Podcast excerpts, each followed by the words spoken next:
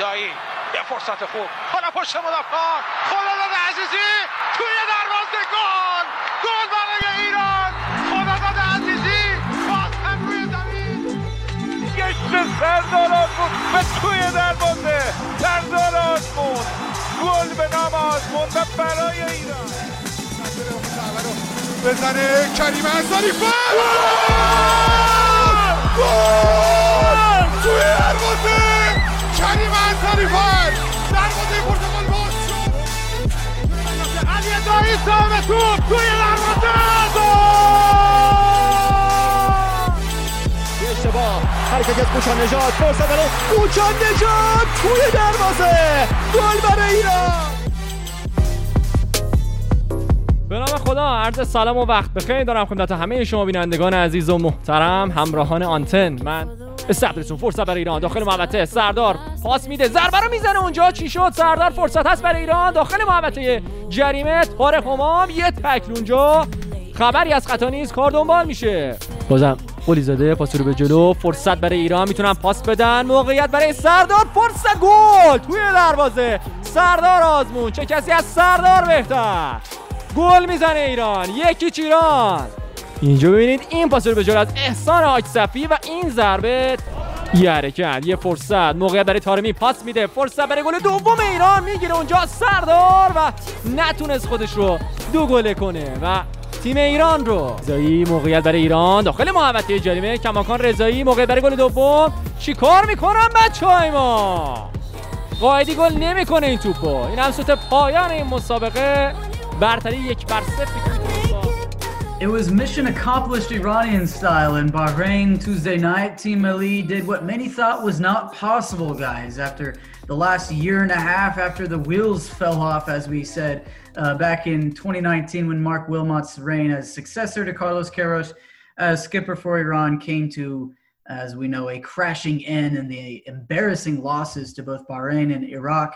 Uh, despite all that, one Dragan Skocic helped weather the storm for Iran and Asia's uh, strongest collection of offensive professionals combined with newfound defensive strength. And we finished off round two of World Cup qualifiers to keep that dream of playing a World Cup in Iran's backyard pool, shall we say, of, of Qatar and, and the Persian Gulf alive. Thanks for tuning in, everyone. Uh, this is Golbazan, and for some calamity of errors, uh, I'm your host today, Samson Tamajani here. Uh, we've got a fantastic lineup of panelists and guests lined up for this episode.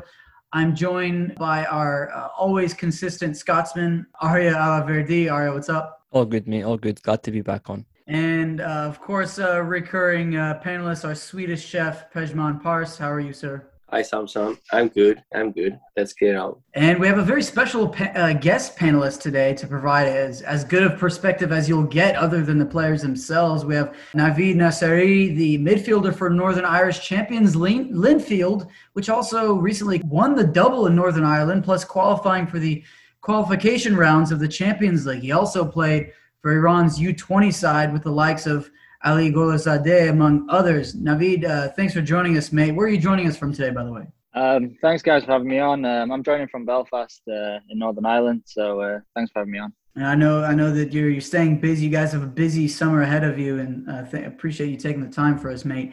And uh, if you haven't got uh, already gotten the chance, when you get the chance, go ahead and listen to our interview with uh, Navid from a few months back. It was a good one. Guys, we'll also feature segments from Hassanin Bilal from the Iraq Football Podcast, as well as Chris Edwards later on, who does some writing on behalf of fans for uh, the uh, Australian Socceroos, as they, as they of course will uh, join the likes of Iran, Japan, South Korea, others as the heavyweights going into the last round of qualification. Yeah, and thanks again uh, for all of our listeners joining us on Twitter Spaces this month. Really enjoyed them and we'll continue to do more of those when that opportunity arises. Now, let's get to it. Uh, analysis of this match Iran one, Iraq zero. The goal, of course, from Sardar Azmoun, assisted by our favorite punching bag sometimes, Ehsan Haj Safi, who came up big, as we have to admit, came up big at many parts, as we'll definitely get into. Uh, now, just before uh, before we get thoughts, here was the lineup,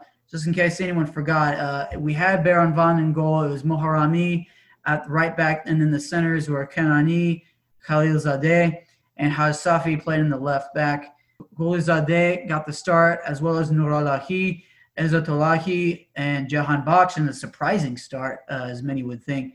And of course, the two strikers were Azmoun and Mehdi Taremi. Uh, the subs who came on later, though, is was uh, Saman Ghoddos, uh, Milad Mohammadi, Sarlak, uh, Gayedi, and Ghazai. So, that being said, reactions to all this, guys. Uh, Navid, I want to start out with you, if I may. What stood out to you uh, from really the play of the entire of the entire game? Um, really, obviously, it was a professional performance. The end goal um, with these qualifiers is the result. Um, you know, as as players and and and coaching staff, the the end goal in in competitions where you have to qualify or you have to win, like a cup competition, um, is is really the result. So in terms of the performance, uh, it was it was really professional. We got the job done, kept a clean sheet, um, and obviously we needed the three three points to progress in the group, and, and that's what we, we did. So, from from my my vision and, and opinion, um, you know, Skocic got it got it bang on, playing two strikers up top as well. Um, everything everything was as was professional as, as it needed to be. As it needed to be. Pejman, what do you agree with that? Yeah, I do. When we look back uh, in these three four games that Iran had, uh, they, they they got the job done that was uh, required by them, and that's what's important. Uh, it was nice or ugly, or good or bad. Uh, at the end of the day, it doesn't matter. So it's it's a confidence booster, I guess, for for the players who struggled before uh, when they had Wilmots and losing those two important games. It was 12, 12 points in 12 days, if I'm not mistaken, Arya.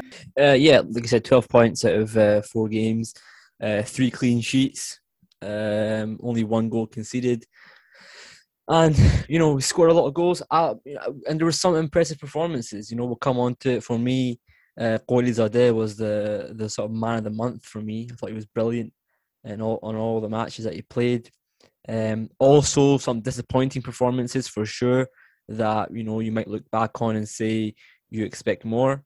Uh, and then also, I, I feel like um, you can give credit now to Skocic because uh, he's come in with a lot of criticism, um, rightly so to some extent. You know, you, you, have to admit, rightly so to some extent, because you know he hasn't been uh, particularly great with the performances, but the results have been there, and that's what matters at this level. You know, Navid will tell you at this level, in, in the day, it matters that you get results, uh, and he's done that. So I'm impressed with the overall success uh, this month. Yeah, you could definitely say that a lot of the production came from uh, from the core source of uh, Ali Golizadeh. Uh, now, Navi, you played with the man. You play. You joined him at the, the U twenty camps of uh, Team Melli uh, not terribly long ago. What was it like being being his teammate? What do you see when you when you watch him play? And um, I mean, Ali was one that really stood out for me when I first arrived in the camp. Um, you know, the boys that that were playing yesterday, um, Ezatolahi was there, Golizadeh was there, um, Hosseini was another one, and Milad Sarlak was another one. And uh, for, for me, coming over from Europe, obviously seeing the Iranian boys who had played eternally in Iran, um, he just stood out with his technical ability, um, his agility, his pace, um, obviously a wonderful left foot as well. Um, it was it was a little bit different from um, the usual norm of, of Iranian you know players that we've produced in Iran. Um, since then, he's obviously gone over to Belgium and, and done well, and rightly so. You know, I, I had no doubt that his ability would shine through if he had the opportunity to showcase it, and, and he has done. Now, moving forward, it's, it's really interesting to see how good he can become um, because he's still he's still young. He's not, um, you know, I don't think he's hit his prime yet. Um, and you can, as you've seen yesterday, he was the, he was the star performer in, in the team. Um, that that pass, if if Lionel Messi had done it, everyone would be reposting it. But uh, you know, the, the through ball to Haj Safi was was tremendous. Uh, the vision, even the movement before it to to lose the lose the player. I think he played a one-two inside, and and then you know to create that space for himself, looked up and the weight of the pass, the vision was was just um, it was really world class, and there was nothing short of that. But keeping in perspective, this was the first win against Iraq in a long time, boys. I I, I want to say since the since a pre 2015 Asian Cup friendly got the job done against uh, Iraq, and uh, many frustrating losses, draws against Iraq, and uh, as we heard last week for our preview of the Iraq match, this wasn't per se Iraq's best lineup, but they still came out swinging. They came out physical. They came out well doing what really happens during a lot of Iran Iraq games. A lot of uh, whistles blown, a lot of yellow cards. I believe Iran uh, had five yellow cards. And now, now uh, transitioning into player ratings. Aria, what what, what about your uh, player ratings? How, would you grade it? Yeah, I think um, it's fair to say that we criticised Haj Safi a lot. Um, and again, I'll stick by it, rightly so, because as a captain, you expect more. You expect a lot more from him because he's a leader on the pitch for the for the young, younger players. I mean, we're speaking about Ali Qolizadeh, we're speaking about the likes of Mehdi Qaidi. These guys need someone who's going to be able to lead them um, in the national team, and I don't think he was doing that. And you know, you can say what you want. You know, you can if you can if you disagree with me, it's fine. But I, I stick by that, and I, I'm really happy to see that when it counts, he's able to produce a performance like that. Um, and you know, you could yeah, you know, you can you can say you know he's playing at left back, and maybe it's his more natural position, and maybe it is. You know, uh, and you know that's maybe where he should be playing regularly for the national team. Um, having said that, uh, again, I still expect more. Um, and I know that's going to sound harsh. However, you just because you played one good game doesn't mean then you're going to become the best player of the national team. You know, I still expect more from him. I, I really appreciate that he did so well in this game, and I really appreciate his, his performance. And I hope that he continues it um, because it's very important that a captain with over 110 caps does that regularly for the national team. Um, and then you're you know on top of that, um, just to just back on Navid's point uh, on Qolizadeh, um, you know a guy who who was getting a you know rare the, the left back for um, Iraq Ali Adnan was on his on him like a rash. You know, he was being very aggressive, you know, trying to put the pressure on, and a, a guy like him, you, you can't give him enough a lot of space. You have to you know really be aggressive and you know, because a little bit of space is enough for him. You know, and we saw that goal. You know, tiniest space, and he'll create something out of nothing. And you know, it's a wonderful player that I think people need to to recognize a little bit more. Uh, I think Ehsan did enough enough to buy himself more time to make us doubt him again, if you know what I mean. Um, the thing with with Ehsan is uh, his biggest strengths used to be like his his speed and running up and down the left side, and he doesn't do that anymore. But uh, his experience is, still useful in against this kind of competition. So, can he be useful against teams like South Korea or even Saudi Arabia? Maybe we'll play against Australia. I, I don't know. And also, I really don't know what kind of leader he is like in, in the in the dressing room. If he even is is that leader, or maybe just is that leader because he have a lot of caps. But maybe, yeah, as we saw a, a couple of uh, footages, it seemed like Mehdi seems to me seems to be that natural leader of like uh, giving the moral boost and the speech. But that should be like Ehsan's job. I don't know. Uh, I don't think he will last until World Cup but I think he will be in the squad until then. How much will yeah. Iran have to change going forward? I mean, the, the lineups apparently worked for getting. Yeah. Well, look, the defense itself, for me, the defense uh, needs to have an, another reassessment. Um, they did really well in these four games. Um, against Cambodia, they were very good. Against Hong Kong, they were decent. Um, against Bahrain, we conceded a goal uh, and against Iraq, we were decent. You know, I thought, but I do think there's a reassessment there. For me, the question is, does Purali Ganji, is he our best centre back? For me, yes. I think he's our best centre back. Um, I, I, you know, and I don't think that uh, Khalil Zadeh and Kanani are bad players at all. I think they're really good players. I think they've done really well. They've built a good partnership at Persepolis. They know each other well. Um, however, I am this is my personal preference. Maybe you guys will disagree with me. In the national team, the best players need to start. When they're available, they need to play. There's no doubt about that. Like 100%, like we can't even, you know, we can't say, like, for example, you know, Jahan Bakhsh played yesterday. You know, I and you know maybe he's not in form, but he is one of our best players, regardless of in form or not. Purali Ganji is doing well in China, and he should be starting. You know, and I think that you know we need to look at look at that again. I don't know if Kanani is the right guy, but um, we'll see. I was very impressed with Moharami. I thought he was brilliant as a right back. Um, and I, for me, Ghoddos is a guy who I think Navid can go on that as well because he same position as him. For me, wonderful player. You know, absolutely brilliant player. Whenever whenever he came on these four games, he was fantastic. Um, I'd love to see more of him. Yeah, so obviously Saman's a, a wonderful talent as well, who's coming to the to the national team fold, and and I agree with Aria when when it comes down to the national team. Um, I feel like the best players who are available and, and injury free should play. Um, the difficulty obviously is when you're overloaded with talent in a specific area, and I feel like Iran is at the moment with attacking midfielders. Um, and it's a difference between what kind of the manager wants to play formation wise for me, um, whether he wants to play out and out wingers or he wants to play like a number 10, because, you know, uh, you have to only maybe pick two or three, and you have Golizadeh, Taremi, you've got Ghoddos, you've got Jahanbakhsh. So it is a difficult situation to have, but it's a good situation to have um, because you know we have plenty of different options uh, for different games. Uh, so, so for me, obviously, with with Saman, he's playing well as well, and now he's promoted to the Premier League. I think we're going to see him now at the top top level. Um, and, and from there, obviously, if he is performing and Brentford are playing well, then there is no reason why um, he shouldn't be starting every game when, when he turns up to uh, the national team games for Iran.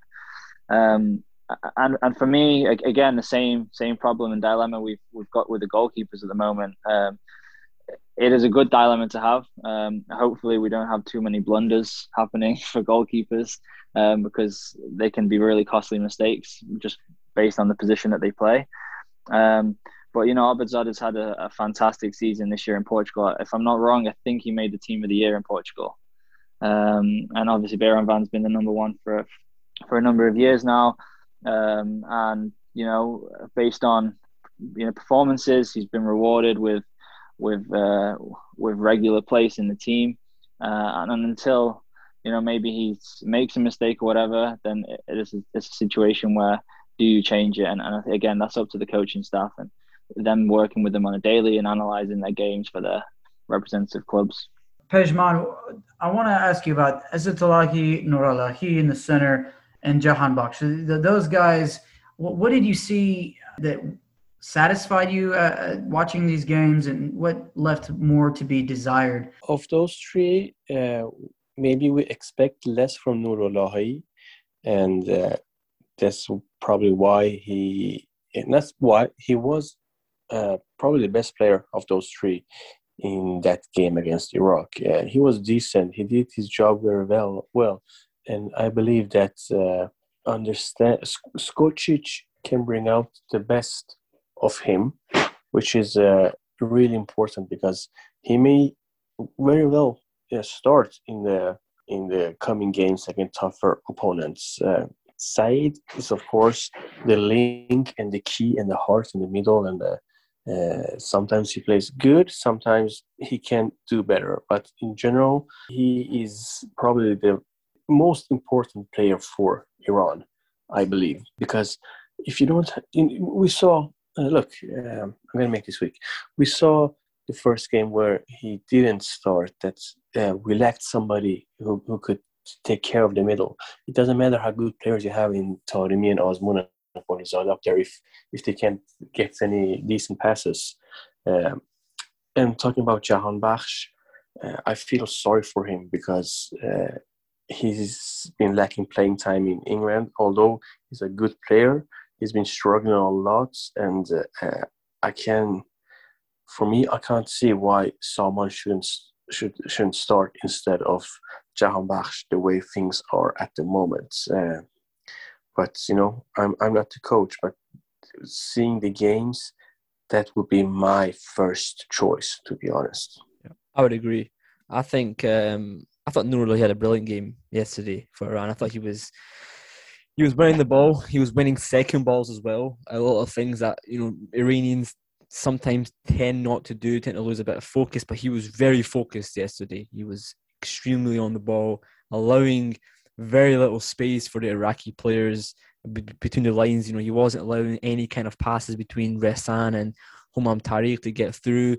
A few times Zatolahi lost the ball, uh, and Nurlahi recovered very well. And uh, we've said it before, we don't consider Nurlahi a defensive midfielder.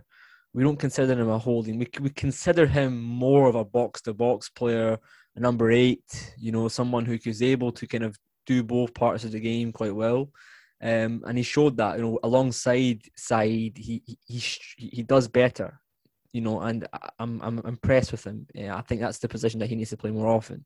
On Jahan Bakhsh, look, let's just be be honest with ourselves here. He had a bad game, simple as that. You know, and I'm not being critical because I don't, I don't like him. I'm a huge Jahan Bakhsh fan. I really enjoy watching him play. I think he's got some moments of absolute genius when he plays for Brighton. You know, and and for, and for the national team, he does do it, and we know that he's really good. But I've said this so many times about him. He needs to come out of this kind of um, robotic football that he's doing, where he's just taking it and passing it. You know, uh, how many back passes does he play in the game? And it's almost like he's afraid to turn at the, at the fullback and take him on down the line. You know, just do it, man. Try it a couple of times in the game. It might come off. And even if you make a mistake, are Iraq going to go out and score the other end? I don't think they are. You know, our defense looked really solid yesterday. You know, you have to take risks at international level, and he's he's not. He's afraid to do that. He's a little bit timid. You know, we need to see more from him. You know, he's he's again another guy who was on with the captain's armband for a few games. You know, he, he had he was a captain. You need to you expect more from him. Hundred percent. You know, he's been he's been to two World Cups.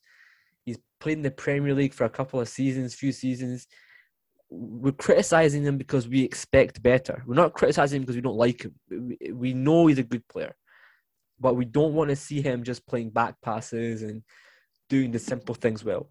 We need him to be a bit more expressive. You know, the way Qouli are there is on the right hand side.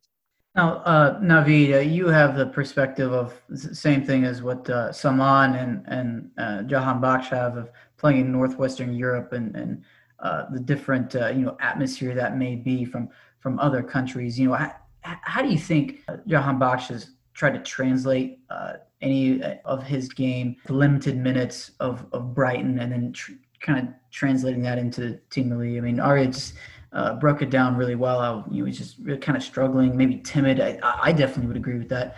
Or do you agree that Jahanbakhsh has this shell and and what can can he do to to really come out of that, both club and international?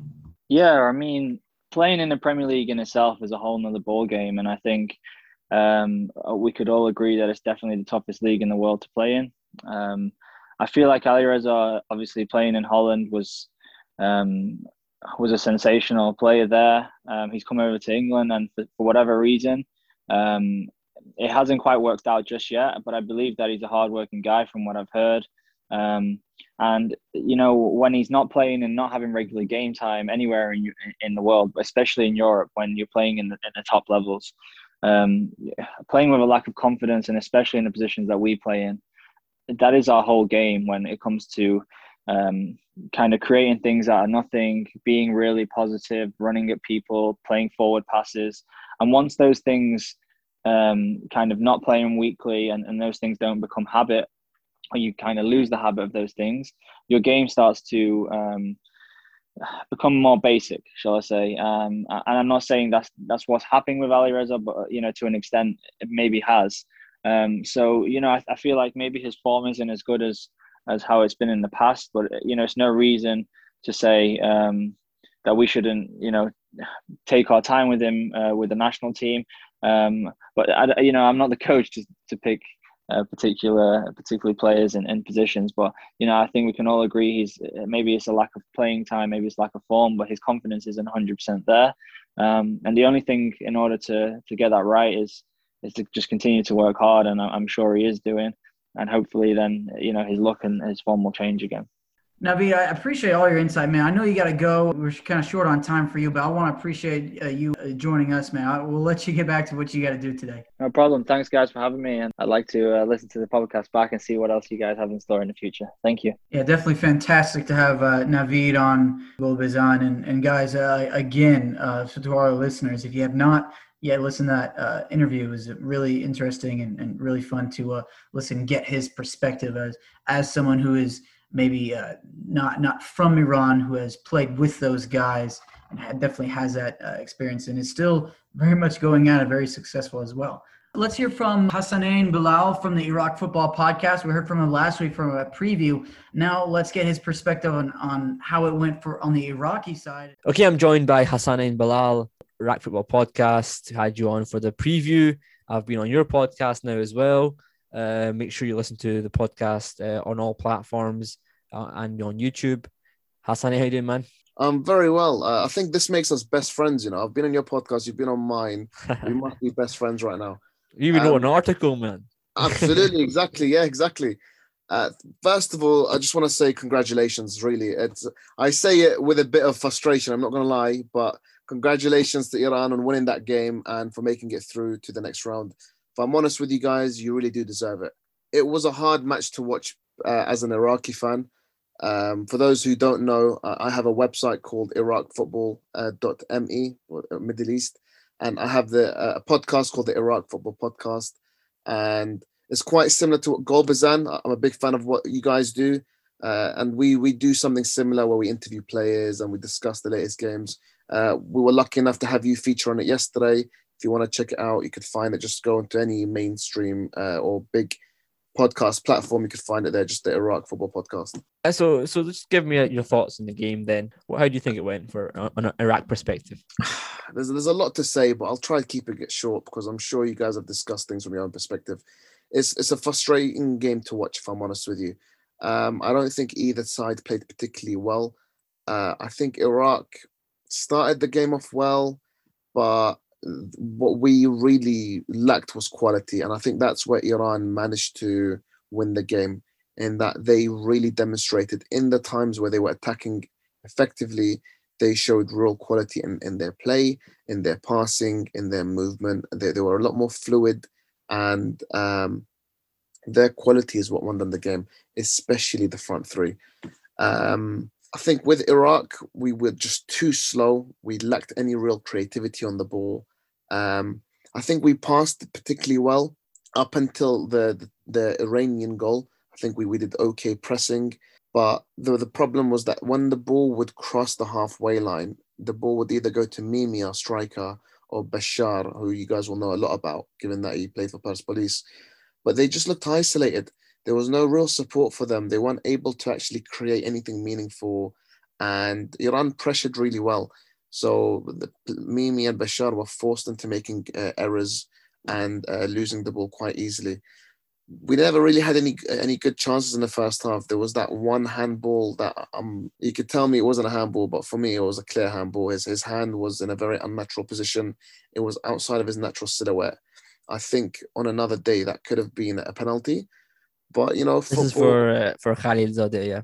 Exactly, yeah. So football sometimes, you know, luck is not gonna go in your favor, and you just you have to keep playing. And uh, unfortunately, Iraq, outside of that, we failed to create any meaningful chances. Uh, the second half, we tried to push forward a little bit more. Bashar had that very good chance, but if I'm honest with you, other than Bashar's shot that went straight at the keeper, I don't think we really did anything that deserves us to get three points.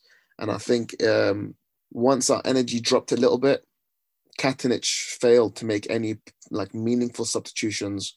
Uh, Iran uh, took off Sardar. They they started to sit back and play on the counter attack, and we were exposed a few times. Thankfully, Jalal Hassan, our goalkeeper, uh, saved us with a couple of chances. I think on another day, Iran could have won by significantly more. But yeah, uh, yeah, like I said, the, the biggest factor for me was the quality of the Iranian uh, attack.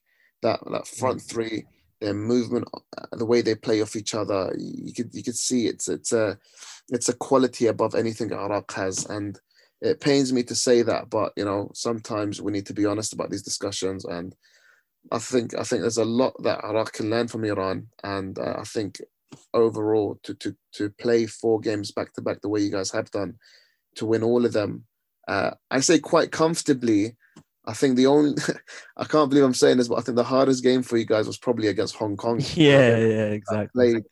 Um, they're the ones I was watching that match. They actually did put up some good resistance. So yeah, all in all, I think it's a, it's a deserved Iranian win. It's frustrating, but I will say this though: if there's any game, in the last five games that we've played against you, if there's any one that I would want to lose, it is this one because uh, from an Iraqi perspective, we were pretty much already through at halftime anyway. Uh, it was unlikely we weren't going to make it through to the next round. So, you know, if we we we lost yesterday, it would have been nice to win, but you know, so be it. It happens in football. You're not going to win everything. Yeah, it's a it's a it's a fair and honest assessment um, that you just that you just said there. On top of everything, the news just came out after the game that Katanec is he leaving? So there's been various reports saying he will leave, and if I'm honest with you, these reports are like solid, solid sources that are, like are very close to Iraqi football. But as of yet, there's nothing official. Uh, I would not be surprised if he does leave. Um, I think yesterday it was such a frustrating match for a lot of fans because it's been on the back of quite a few poor performances. Uh, Iraq yesterday, that was a first loss in 20 games. But having said that, there's still been so many question marks about Katanec, about Iraq, about the steps we need to go forward. And I, I think it just it comes at such a bad time, given that we we won't really have any more friendlies with the World Cup qualifiers coming up. But if I'm honest with you, I'm, I'm looking at this this uh, current situation, and it's I think we're stuck. Really, I think if, if we get rid of Katanec, it's a disastrous move because we won't have time to adapt and play any friendly games and get a new coach in. But at the same time, I really don't feel like under Katanec we have a good chance of qualifying in the next round. So we are in a bit of a limbo, and it's uh, it's a bit of a scary time given that before the last month, really before the last three qualifiers that we played and the two friendlies before that, we were in a very comfortable comfortable situation. And now in in the space of about three weeks, the everything's come tumbling down. Yeah, yeah, definitely. Um, you know, I hope that it bounces back for them because you know I, I've said this on your podcast. I think Iraq have a good team, and I think it all depends on, you know, can they build a, a stronger squad. The qualifiers have finished. The second round of qualifiers, third round of qualifiers. Iraq are now in pot four. What are your thoughts on that? Again, once more frustrated uh, by that. I think if we were in pot three, we would have had a much better chance of making it through to the next round. Um, but pot four really does put us in a difficult spot. Um, so the, the first pot uh, is Japan and Iran. No offense to you guys, but you know I think I think if we play Iran, there's a chance of winning that game or getting something. Playing against Japan, there's no chance. Then the rest of the the rest of the teams in in Asia, I I, I might come back and uh, like regret saying this, but I, I really do feel like depending on how we take this next step, we can beat most of those teams. I really feel like we can beat the UAE. Uh, we can beat the likes of um, China, Vietnam, Oman. We'd be expected to beat these teams. The only teams that I think really are tough, the likes of uh, Japan, Iran, and we've beaten you previously, and I know we can do it again because it's such a big game for us and for you guys that you know um, it really comes down to on the day what happens. Then you have teams like um, South Korea, Australia. I don't think particularly. Uh, they, I don't think they're doing particularly well either of them, and I think we can get points against them. The question is that can can we win that many games back to back? I think on the day we can win those games, but do we have the squad depth? Do we have the fitness? Do we have the uh, the the manager who can actually rotate the squad and bring in new fresh players and get us um, wins against against a very tough group. I don't know about that, and I, I think a lot of it depends on uh, whether the the manager, be it Katanec or somebody else, brings in fresh blood, that brings in expats that have not been featured in the national team for some time. Having said that, if I'm honest with you, if I was a betting man, which I'm not, but if I was, I wouldn't particularly be too um, too confident in Iraq making it to the next round. I think there's so many issues right now in terms of um, the manager, the expats being excluded, and I think the other big deal for us is not having um, not having home games. So we just about started to get uh, to play our games at home, and then COVID happened. So there's still question marks about what what is going to happen come September. I mean, you guys know just as well as us that that pitch in Bahrain was like unforgivable. So that, that it didn't help us, and with no fans is just yet another difficulty that we face. But yeah, I'm not I'm not looking forward to it. Let's put it that way. Listen, mate, I appreciate you, t- you taking the time to come on Golbazan podcast. Um, listen, if we get you guys in the group, hopefully have you back on. And yeah, Thank you so much. Thanks for having me, and I look forward to uh, hopefully playing you guys once more very very soon. All right, guys. Now, following up with that, uh, one quick question for uh, you, Arya and, and Pejman. Who do we think Iran would bat, would best match up against going into these final rounds? Again, it's two groups of five countries. I think it's a different Iran now than we've seen in, in the in the last years. I think we have individually so good players that they're game changers, and uh, they seem to find each other real well now. To be honest, I don't I don't know that I don't think it matters what kind of team they will play against uh, because uh, if they're like like a machine. At least it feels like that. So it will be really interesting to see them play against stronger opponents. Uh, syria isn't one of them. Uh, iraq wasn't one of them although the closest you could come to that. Bahrain wasn't one of them either so how will like this this trio saw uh, with Sardar, Taremi, and Golizadeh uh, manage to play against South Korea, against Australia, against Saudi Arabia. That will be interesting to see. Uh, I don't think they will have any problem against the UAE or Oman or Syria. I think Iran is is that good enough to to uh, manage those games. They were playing with a big chip on their shoulders. They had the the entire country Yeah. doubting them. They had so much more to play for. How do how do we ensure that that you know we don't feel too complacent and find ourselves in the same hole as what happened the last round? Well, first and foremost, um, you saw in the game against Iraq, the Iraqi players were um, they were playing into into the, the referee's book. You know, a team only does that when they feel like the the opposition team are better than them. You know, they were looking for looking for red cars They were looking for penalties.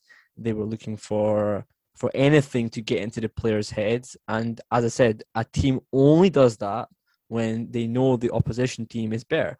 And you know, the Iranian team know that themselves. They know that they're one of the best teams in Asia. They know that they can go out and beat Iraq. Um, they know they can go out and beat Bahrain. They know it. You know, the players know it themselves. The only thing they have to do is is be confident in themselves, trust the coach because the coach I don't think is I've said this a million times about Skocic. I've said it, I'll say it again. I think he's a good coach, Skocic. I think he's a good coach.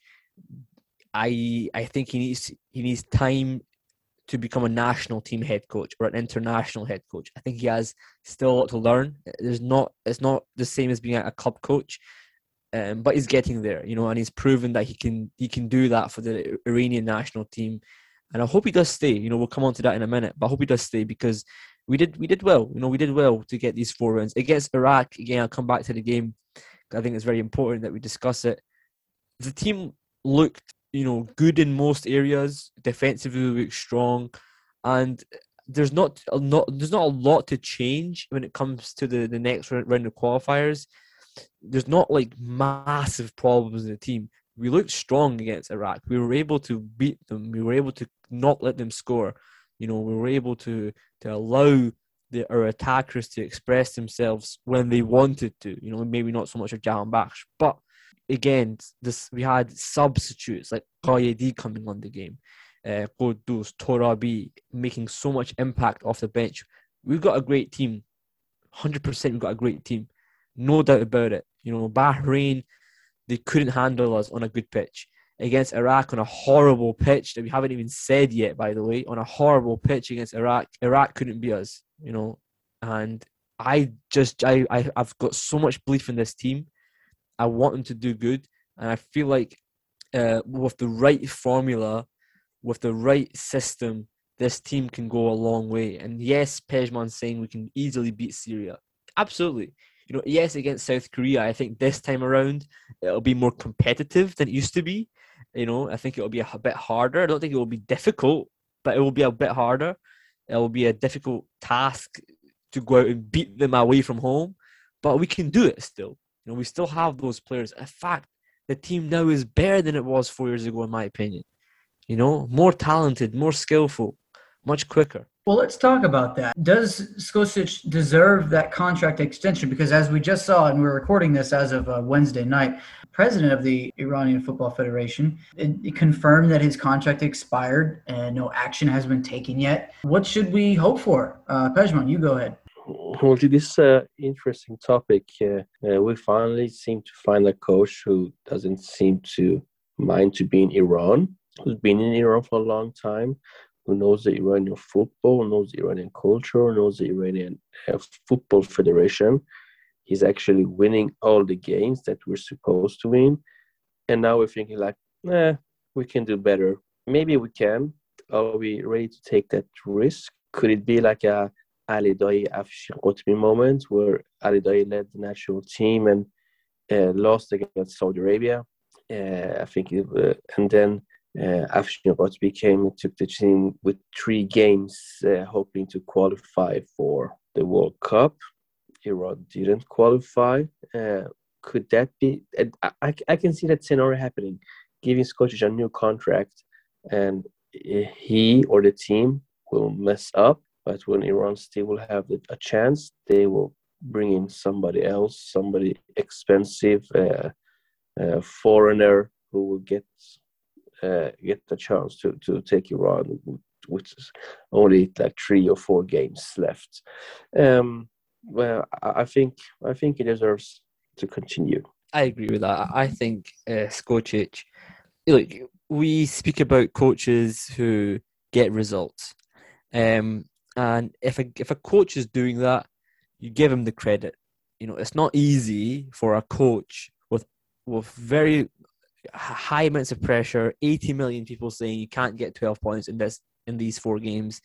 You know, we were saying it ourselves. You know, a lot of those, a lot of us, even on our podcast, you know, we'll, we'll take the blame for it.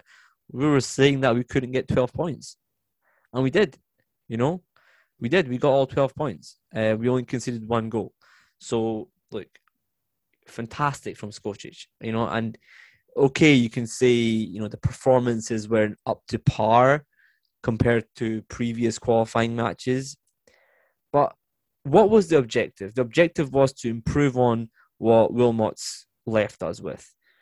And he did that. You know, he did it, and we beat Iraq and Bahrain away from home. We didn't get the home game against Iraq and Bahrain. We forget that. You know, now it come now we go back to the discussion we had a month ago when the when the hosting was getting announced. We didn't get a home game against Bahrain and Iraq, and we still beat them. Again, credit to the players, credit to the coach, credit to the coaching staff, and the federation who, you know, although you know they they didn't prepare us properly. We had no friendlies before this before these uh, games. We only had three friendlies. The last one was was uh, a little while ago against Syria, you know. But credit to them for bringing in a coach who was able to change it around. And we'll definitely have a, have a chance to, to get into to this next part about the about the uh, potential opponents for Iran in the next few rounds. Just to break it down, uh, Ari, you can correct me if I'm wrong on this. I'm just reading off of that screenshot that we uh, tweeted on our uh, Golbazan uh, Twitter page. Uh, in pot one, it is uh, Japan and Iran. That means there's there's no chance that Iran will play against Japan. Uh, they'll each get their own uh, their own groups. Pot two will be uh, either South Korea or Australia. Now, pot three is Saudi Arabia or Iraq. Pot four, UAE or China. Pot five, Syria or Oman. Pot six, Vietnam or Lebanon. This is Vietnam's first time making the final group, so congrats to them. Chris Edwards, he's an Australian football fan, writer, analyze what we've seen in, in Australia's qualification because there is some history with the Iran and Australian World Cup qualifying, and could we see that again? Okay, I'm joined by Chris Edwards, uh, Australian football fan. How you doing, mate? I'm doing well, sir. Thanks, mate. It's a pleasure to be on the pod with you. Yeah, I appreciate you taking the time to come on Golbazan. Uh, just tell us a little bit about yourself, your social media, how people can find you. Uh, I've been watching Australian football for probably 25, or since a team started up in Perth way back in 96. Um, people can find me on uh, Twitter and on Instagram at Chris Edwards underscore AU.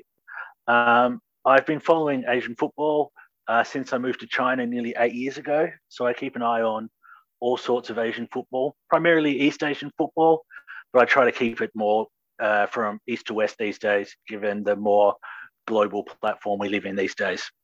Perfect, mate. And have you done kind of any work that people can kind of refer to uh, about Asian uh, Australian football? Yeah, um, I've done pods recently for um, for from the Tofu Bowl, and I wrote a blog um, for uh, the 94th minute talking about Australian football, the A League and the W League, and just Australian football in general. Excellent, excellent. So, guys, if you want to check it out, make sure you you follow uh, Chris Edwards on Twitter. Um, okay, so just obviously your thoughts on the game last night for us, anyway. Um, Iran versus Iraq. How did you find it? This was one of the games I was really looking forward to when the uh, draw came out, particularly as the uh, as the group was progressing. Um, it's a really physical game. I hadn't watched a lot of Iraq Iran fixtures, um, and as an Australian, I'm used to physical football, but this was something on a completely different level. Um, I thought that uh, the Azmouna goal was a fantastic team goal. Um, and Iran really dominated significant parts of the game.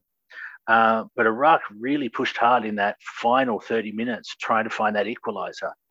Um, it's fantastic to see both Iran and Iraq qualify um, out of a tough group. Um, and uh, yeah, it'll be good to see both both sides uh, in that final stage of qualifying, along with Australia. What did you think of it? You, well, you'll you'll hear you'll get my thoughts on it on the podcast, uh, but I mean, I'm really I'm really great. I'm happy to sort of see someone from Australia, someone who's maybe you know got a different opinion to us. You know, we, we take we take it like you know very personally when when you know the Iranian national team don't win matches because you know very very very passionate fan base, but how did the Australians find it? You know, obviously, I know Australia have won all eight of their matches. They've done absolutely brilliant in this qualification phase. Um, what is the sort of perception right now for Australian fans? Are they really happy? Uh, are they still skeptical? What's the kind of consensus for that just now? Obviously, we're very happy right now. We came in with a very new looking side. We uh, capped seven new players coming into uh, these four matches, um, and they've all performed uh, extremely well. So, in that sense, um, not bringing in some of the older players and bringing in new ones was something that Graham Arnold wanted to do, and has really, you know, marked the team as saying, "This is something I want to do. This is his project." And by bringing in players from both within Australia and across Europe, uh, all over Europe, and even from the MLS, it's something that he stood up and did. We felt quite confident in a way. Um, you know, we had Nepal and Chinese Taipei, which we thought were going to be were going to be easy games to take on, but we were worried about Kuwait and Jordan. Um, Australia is not always great in the Middle East, uh, but we did well in those matches. Um, so it's going to be interesting to see um, how we go in that third round where you know West and Central Asia will be dominant, will be the dominant nations compared to um, East and Southeast Asia. What one question I think is quite good for Iranian fans to, to get an answer from is on Daniel Arzani, who obviously is of um, Australian and Iranian um, uh, heritage. He's been born in Iran, but he played for Australian national team. What what do you think happened to him? What, why was he not called up? From what I understand, he's still coming back from injury while he's on loan at Celtic. To be honest, I'd have to check on that to see if he's been playing enough football. One thing that Graham Arnold has been focusing on is if you're not playing enough football, you're not going to be selected. So there are a few players that uh, weren't selected because they weren't playing enough football or they were injured. So players in who, like Arzani, um, who we would normally expect to be selected given his high profile in the past. He didn't appear quite possibly because he's not playing well enough or he's not playing enough football. Personally, I'd love to see him play. There are many Australians that would love to see him play, but he's kind of disappeared off the radar. I'd honestly have to look look to see where he is now. Yeah, I think the last time we heard from him, I think he was playing in the Danish league uh, for a team called AGF. Um, but yeah, you're absolutely right. He has fallen off the radar. Um, now, uh, Australia, again, they're one of the top ranked teams in, in Asia, along with Iran, of course, Japan, and South Korea. Uh, we have the draw uh, for the last round of qualification on the 1st of July. Uh, that'll be uh, done in Kuala Lumpur. What's your your thoughts uh, on Australia getting to the World Cup? Uh, I think quietly confident. I think it's going to be tough because you know it's Asia. We have it's going to be tough. Given the pots as they stand, um, there's a 50-50 chance of the two of us playing each other. Possibly not at the MCG. We still have bad feelings about that from 1997. I think you can understand. Yeah, yeah. well, I was born Um, in that in that year, so I don't actually remember, but for sure, I, But, can, I know the yeah. yeah. So there's still. Uh, I think we don't actually play many qualifiers. I don't think we actually play any qualifiers at the MCG anymore. Like it just doesn't happen. Um, then it'll be probably it'll be one of Saudi or the UAE, one of China and Iraq, one of Syria and Oman, and one of Vietnam and Lebanon. We've got a pretty healthy um, rivalry with Japan these days. So there people will, as well as, and you know, despite the fact we haven't played Iran for a while, people may want to bring that back. Obviously, it's a little bit different these days. So um, I think at this point we can probably, I think we could finish top two, but it's going to be a tough top two. For, I think for all nations. I think the biggest question is how the qualifiers actually take place, given the current global situation. What about you?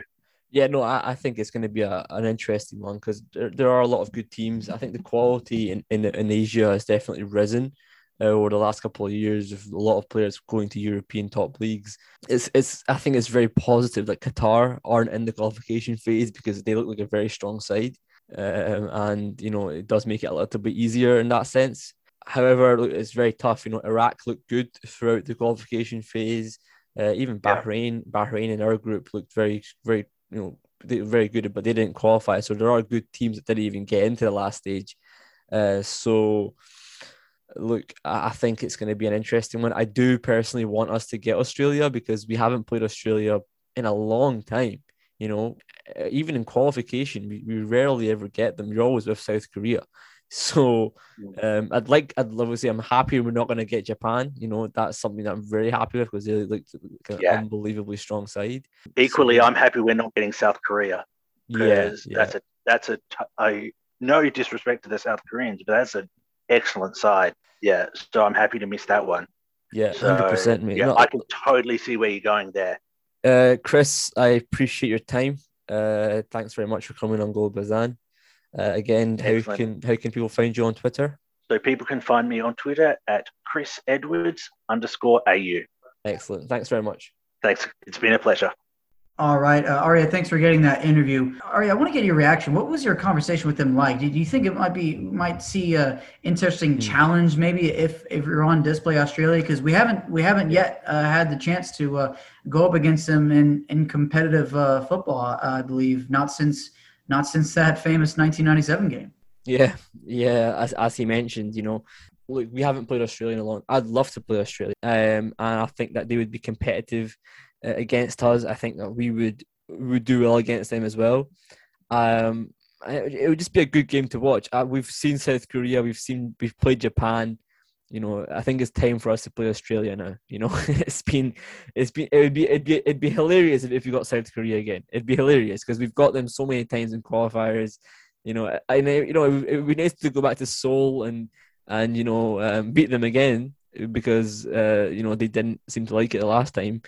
So, but uh, Australia, you know, I'd love to play them. They they they have, good players, good young team, um, and I hope that they uh, that they're in our group in the next round.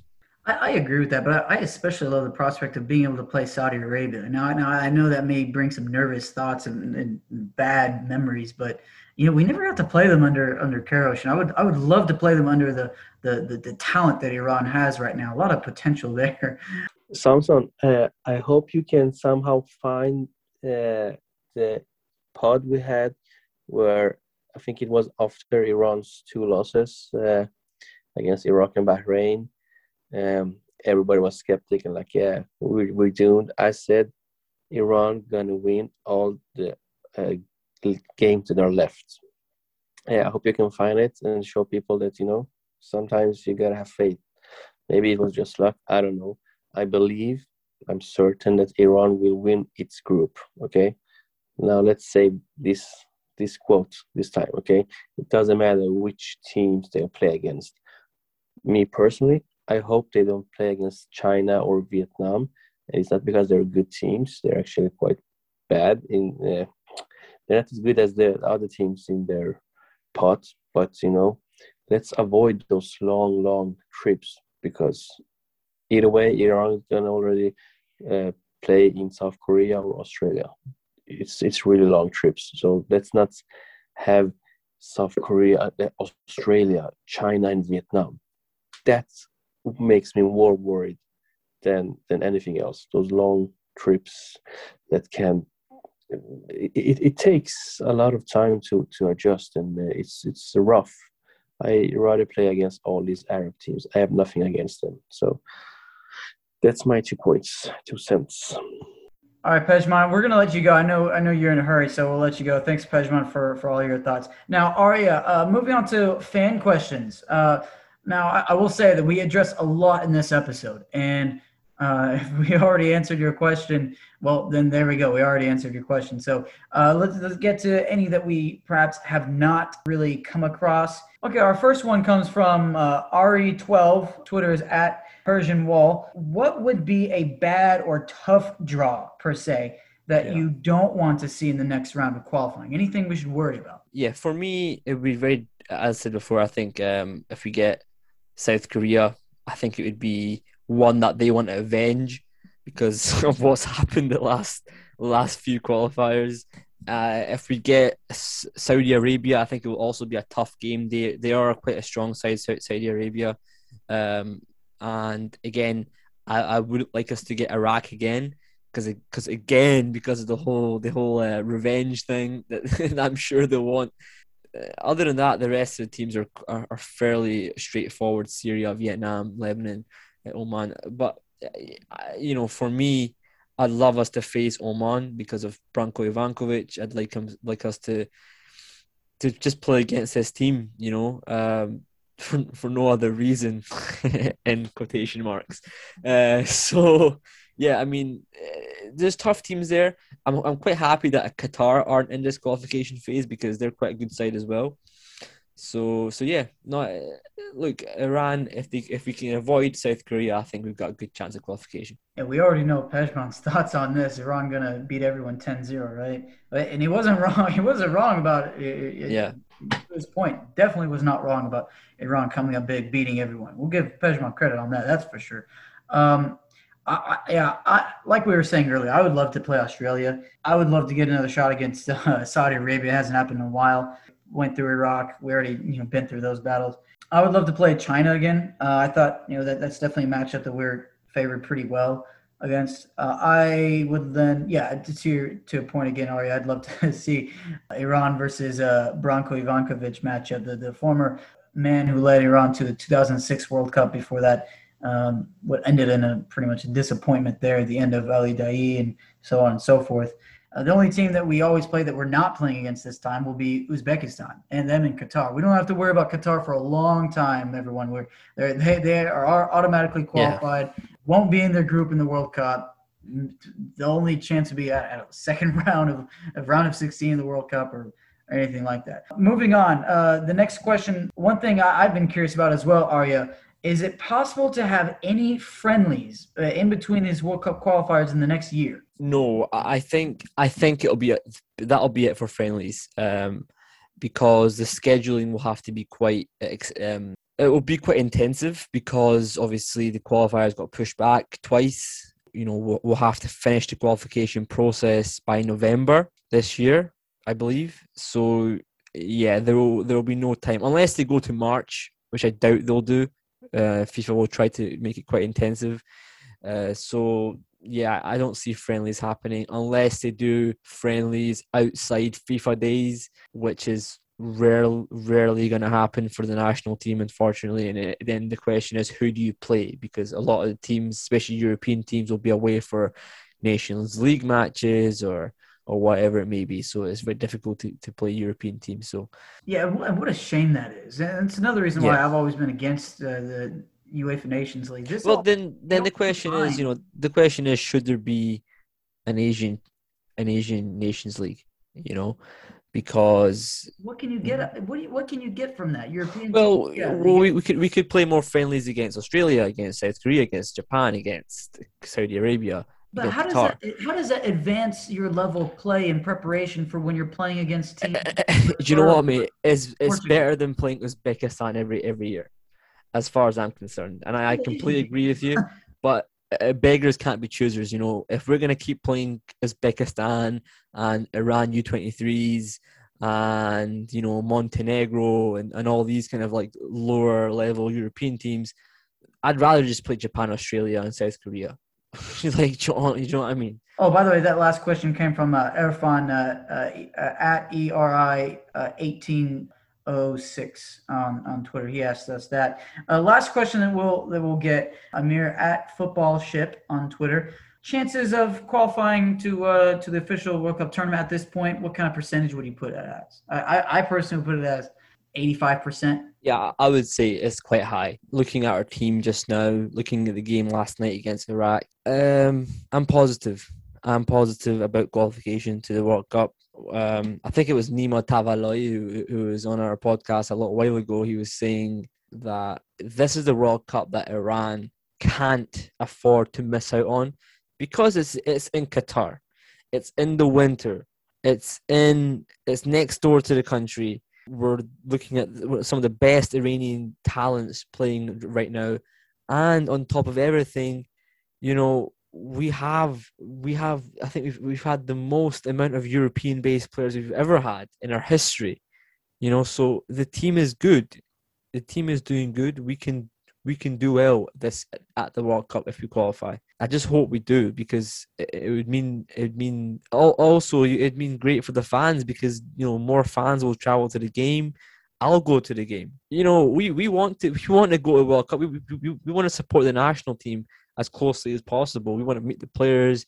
You know, it'd be great for our podcast to do, you know, first and foremost, no doubt about it, to go out and do more exclusive stuff in person. You know, and obviously that would be something that we would do off our own backs because we'd lo- we'd love to do it, and it would just be great for Iranian football in general if if, if we went to Qatar. Yeah, and, and and just as a part of Golbazan, I mean, we're totally nonprofit. We're, we're a bunch of uh, guys who, who use our, our, our qualities and what we've already uh, done outside of this, and we combine to make this podcast just off the interest of, of Iranian football alone. And to, to be able to, to have that in Qatar, to bring that bring it to that, to bring Iranian football to the forefront, uh, you know that that's I mean that's just an amazing thought, and that's definitely what we'd be uh, working for uh, as well. I know I know I, I, I sure as heck would would uh, put my efforts to that. I mean I went to school for journalism and all that, but I mean geez man, I get the chance. Oh yeah, we're, we're gonna make the most of that here at Golbazan. uh, hey, I got a I got one fan question from from myself. We keep uh we keeping the uh, current Uhlsport kit designs. Yeah, I think I thought the new jersey looked nice.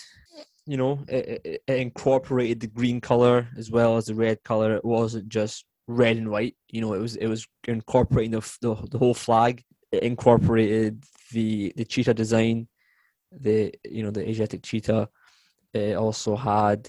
Uh, it, it went away with the old, you know, the this the thing on the side, the, the, the weird pattern they had on on the on the underarm. I just thought it looked really weird. like it was just so like it, it was like a goalie a goalie um you know training t-shirt Do you know what I mean? It just looked really bad. But um, no, the the new jersey looks nice. Yeah, I, I agree. Uh, I, I just think I just think we could go without the socks. I mean, the, the thick stripes at the middle part. I, I think every time I see that, I think uh, they look like clown socks. Yeah, let's let's hope we do something nice for the World Cup. Yeah, but uh, you know, you, you play good, you look good. I mean, it's it's a good time to be an Iranian football fan. And very quickly, I just want to add something I think is very important um, at this point, very poignant. Um, we we gained a lot of followers over over this period of time on YouTube, and I just want to say how much I appreciate the support um, because we genuinely we genuinely believe that this podcast is something that we um, are able to to to give our, our all for the for the national team for Iranian football, and just receiving the support over the last month has been really quite overwhelming. And I really hope that it continues because we love to give this content to you guys. And ultimately, for me, it, the most important thing is that you guys enjoy it. You know, listening to your feedback, it, it helps us a lot you know, when you, put comments on YouTube, we always read them. We always um, appreciate you giving it to us. All right, well said, mate. Um, and this is this is all thanks to. I mean, I, the last month especially, mate. You you've done, gosh, at least 80, 90 percent of the work, man. And along with all of our uh, contributing partners and all of our, our, our guests that came on and all the uh, uh, guest segments, Aria helped organize. So uh, on when you're following us on Twitter uh, you can thank Aria for so much of the content that we've had.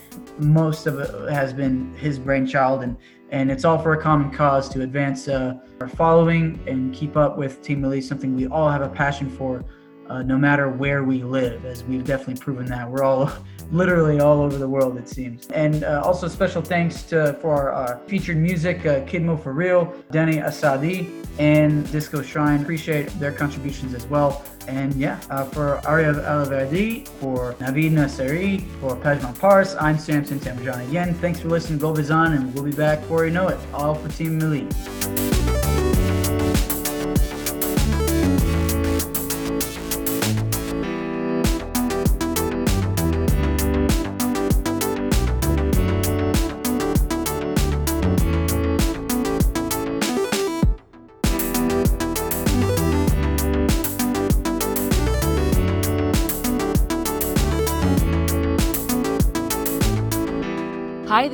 And you're listening to Golbazan, and I hope you continue listening to their amazing podcast. Thank you all for the support. Love you, Golbazan. Gol! Gol! Gol! Gol! No!